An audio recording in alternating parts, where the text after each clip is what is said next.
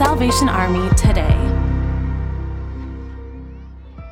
Every week, the Salvation Army in Red Deer, Alberta, Canada, has helped vulnerable families with food support through the Backpack Meal Program, where individual bags filled with meals and snacks are delivered to participating schools and distributed to children enrolled in the program.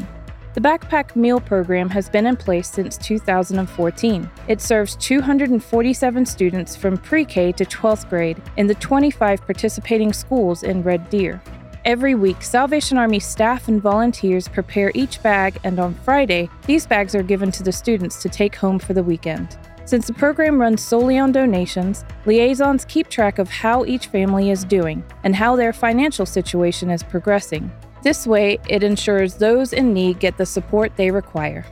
Learn more at salvationarmy.ca.